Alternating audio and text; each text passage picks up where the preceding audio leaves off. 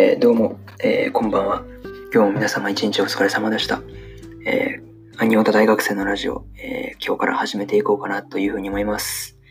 えー、この番組はですね、うん、年に100作品はアニメを見る男子大学生の、まあ僕、沼さんがですね、アニメに関することを話していく番組にしていこうかなというふうに思っている段階なので、まだ確定ではないんですが、今のところはそのつもりでいます。えー、なので、まあ、よろしくお願いします。とだけ言っておきます。それじゃあ、えー、本編行こうかなというふうに思います。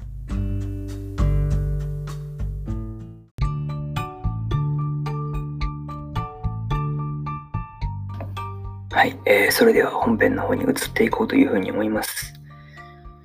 えー、今回はですね、初回第1弾、何するかと、どんなテーマでやっていくのかと言いますとですね、えー、見てない人は絶対に損しているその感動アニメ5選と、年に100作品は見る自分がおすすめする5作品っていう感じでやっていこうかなと思います。まあ初回なんで多分慣れないことも多いんですが、まあ多分早口なので、まあ、うん、聞きにくいかなと。滑舌のノリですし。なのでまあ、そこは多めに見ていただければと思います。それじゃあまず一つ目ですね。一つ目がその、ナギのアスカラっていう作品になるんですが、まあ通称オタクの界隈では、まあ、ナギアスでこと知られている。まあ自分、これを見たのは、その、まあ最近ですね、今年の4月とかに見たんですが、まあ、それ以来もハマってる感じですね。見事にハマってると。いう作品で、これ放送してたのが2013年だったかなぐらいだったんですが、どうその頃の時期のそのアニメの作画というんですかね、具合が全然、その、なんていうんですかね、次元が違うというか格が違うというかですね、綺麗すぎるんですよね。他のその2013年当時のものと比べて。で、えー、ちょっと話取れました。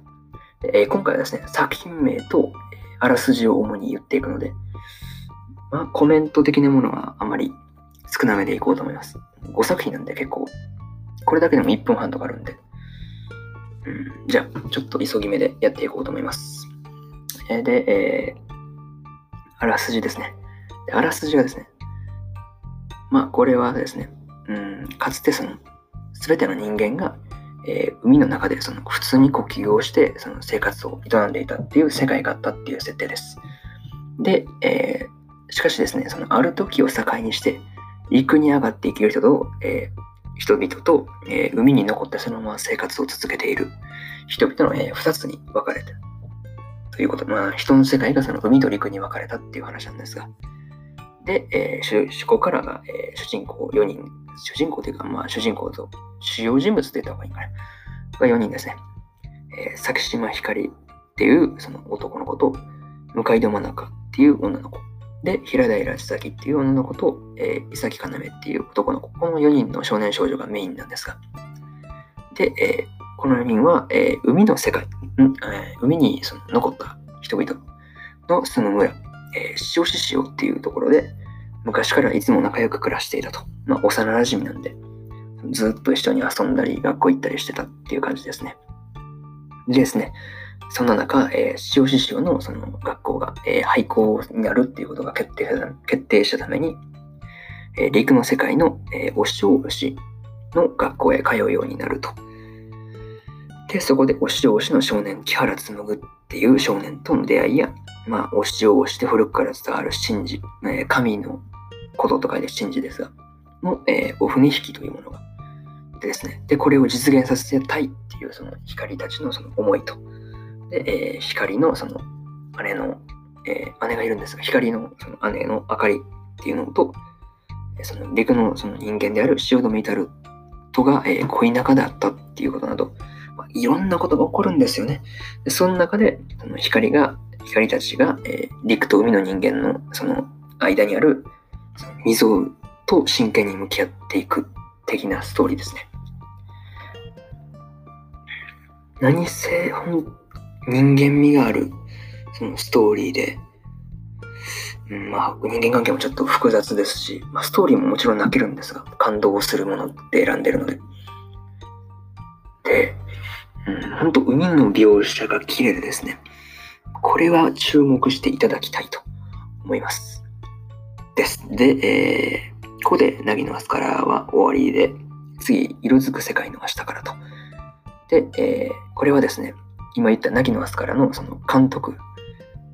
と、えー、制作人、制作会社ですね、アニメの作画の制作会社が同じなんですが、まあ、色づく世界の明日からっていうのがニメですね。これは放送してたのが2018年の秋なんですが、まあ、僕が見たのは、えー、去年の秋ですね。まあ、大学受験の、うん、公募とか、まあ、まもう公募真っ只中の時に、もう見見てですね、もう感銘を受けたというようなアニメになっております。で、あらすじが、えー、物語は、えー、始まりは、えー、数十年後と。うん、なんじゃそりゃと。で、その日常の中に小さな魔法が残る、ちょっと、なんていうんですかね、不思議な世界で。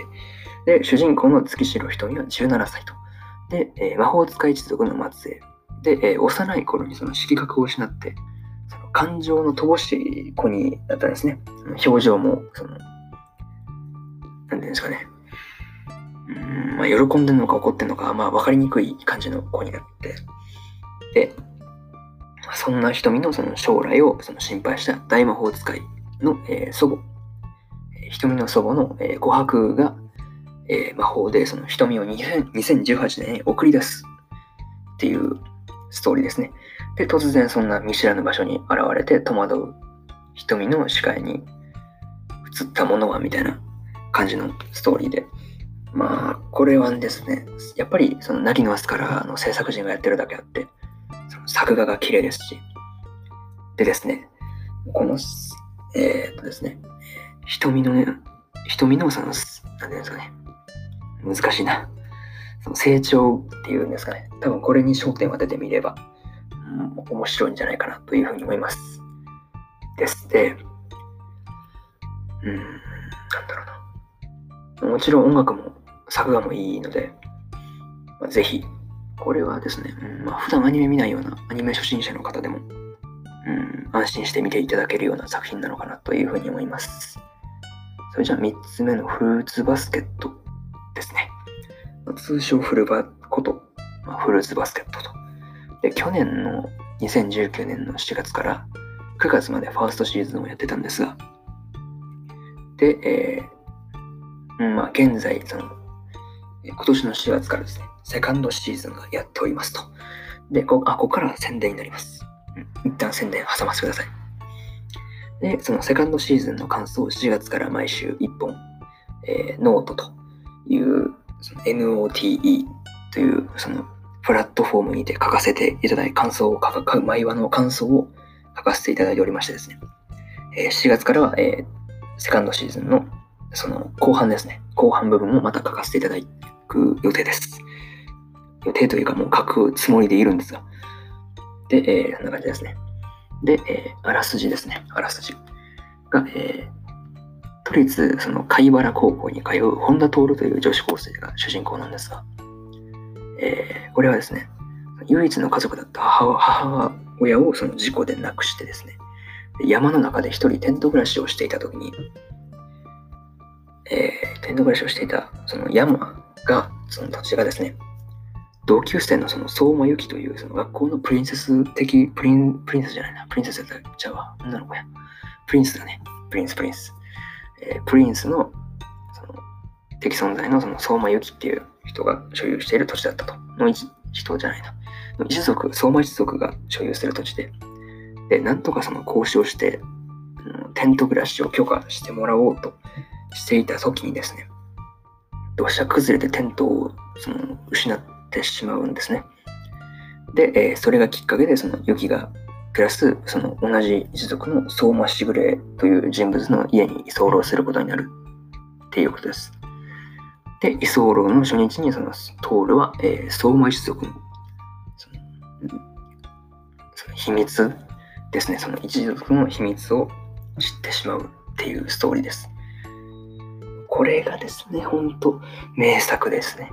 心に刺さるものが多いので、よく学校とかでその道徳的な授業とかあるじゃないですか。ぶっちゃけあんなんやるぐらいだったらフルバー全員に見せた方がいいだろうっていう、あくまで個人の意見なんですが、っていうぐらいのその心に刺さるものが多い作品です。なので、まあ、ぜひ見ていただければと思います。それでですね、え4つ目、えー、この音止まれという、その、この音止まれっていう、なんですが、これは去年、そのフルーツバスケットのファーストシーズンと同時期ですね、に放送が始まったアニメで、まあ、えー、おことのアニメですね、おこと。で、これはですね、主人公の、えー、工藤千佳っていう、えー、いるんですが、工藤千佳が、えー、そのある年の春に神奈川県のその県立高校、時瀬高校にその進学してですね、で、総局部っていうそのおことの部に入るんですね。で、その当時にその総局部の部員っていうのが、部長の倉田武蔵というその一人しかいなかったんです。で、えー、その総局部も一人しかいないんで、廃部の引きなんですね。ですが、そこにその地下に加えて、でですね、その琴の家元の娘である宝月里和とか、で、えー、地下の友人のその足立実康とか、水原幸太、坂井道隆が、入部したことで部員不足によるその廃部の危機から脱すると。あ、よかったなっていう時に、まあ、えー、あれですね。うん、地下のことを快く思わないその教頭から総局部の廃部を目論んだために、その部員たちは部の存続をかけて1ヶ月後に全国生徒の前で演奏を披露することになるというような話になりますね。まあ、大体、ちょっとネタバレ込みで申し訳ないんですが、これはですね、本当、ことの素晴らしさというですかね。僕もよく、よくっていうか、まあ、聞いてる、YouTube に多分上がってるので、この音止まれの、うん、ことの曲っていう感じで調べたら多分出てくると思うんですが、まあ、ぜひ一遍聴いてみてください。本当にいい曲なんで、心にその、なんていうんですかね、本当響くものが多いというものなんで、まあ、ぜひ一遍聴いてもらえればと思います。で、えー、次が5つ目ですね。これはですね、えー、ラスト5つ目です。が、えー、空よりも遠い場所と、まあ、通称、よりもいいと呼ばれる作品なんですが、これはですね、2年前かな、2018年の冬にやってたアニメなんですが、で、えー、これを今年の春に見たんですね。もうこれはもう忘れられないですね。うんと、夢を諦めた大人に一石を投じてくるというなかなか素晴らしいアニメです。本当夢なんかもないよっていうようなもう夢を諦めた全人類に送ると言っていいようなアニメです。で、あらすじが、え何かをその始めたいなっていうふうに思いながらそのなかなか一歩を踏み出すことのできないまま高校2年になった、え、少女玉木まりこと、えー、そのきまりって呼ばれる子ですねが、えー、あることをきっかけにですね、えー、南極を目指す目指す少女、えー、小淵沢しらせという子がいるんですが、と出会うと。で、周りからはその高校生なんか、まあ、南極なんて行けるわけないだろうっていうふうに言われるんですが、その絶対に諦めようというしないそのしらせの姿に心を動かされた決まりは、えー、しらせとともに南極を目指すということを誓うというのが、まあ、これがざっくりとしたあらすじですね。女子高生が南極に行くという、なかなか新鮮な、たい感じのストーリーで、これは本当におすすめなんで、ぜひ、ぜひぜひぜひ見ていただきたいというふうに思います。ですね。で今回はその5作品、見ないと損するような感動するアニメを列挙させてもらいました。まあ、時間がある夏休みとかなのかな？に、まあ、ぜひ見ていただければというふうに思います。本当にね、もうお金払うから見てと Amazon プライム高くて入れないんですっていう方は、もう僕がお金負担してもいいから見てほしいと。お金負担するから見ろと。その有料その配信サービスとか、金払ってあげるから見てほしいというレベルに面白いんで、ぜひ見てほしいですね。まあ、本当面白くないっていうんだったら、お前のせいで損したってもう恨んでいただいていいと断言できますね。これで殺されてももう何とも思わないだろうレベルのおすすめです。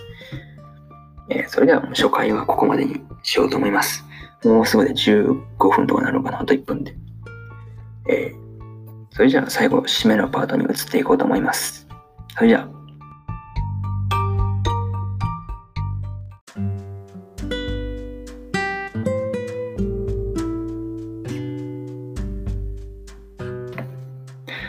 はい、えー、それじゃあ締めのパートに行こうと思います。えー、皆さんどうでしたか、今回。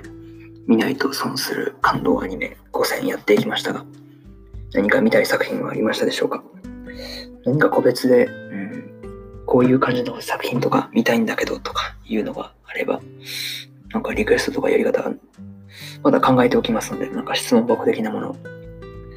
Google フォームかな？なんかいろいろと考えておきます。です。えー、これでまあ初回の、その、あれですね、ラジオの方は、まあ、アニオタ大学生のラジオは、えー、ここまでにしようと思います。うん、また次回、明日、更新できるかな？です。うん、多分明日更新します。よろしくお願いします。ちょっとテーマは何にするかまだ決めてないんで、また考えておきますが、また見に来てくれると嬉しいです。えー、それでは、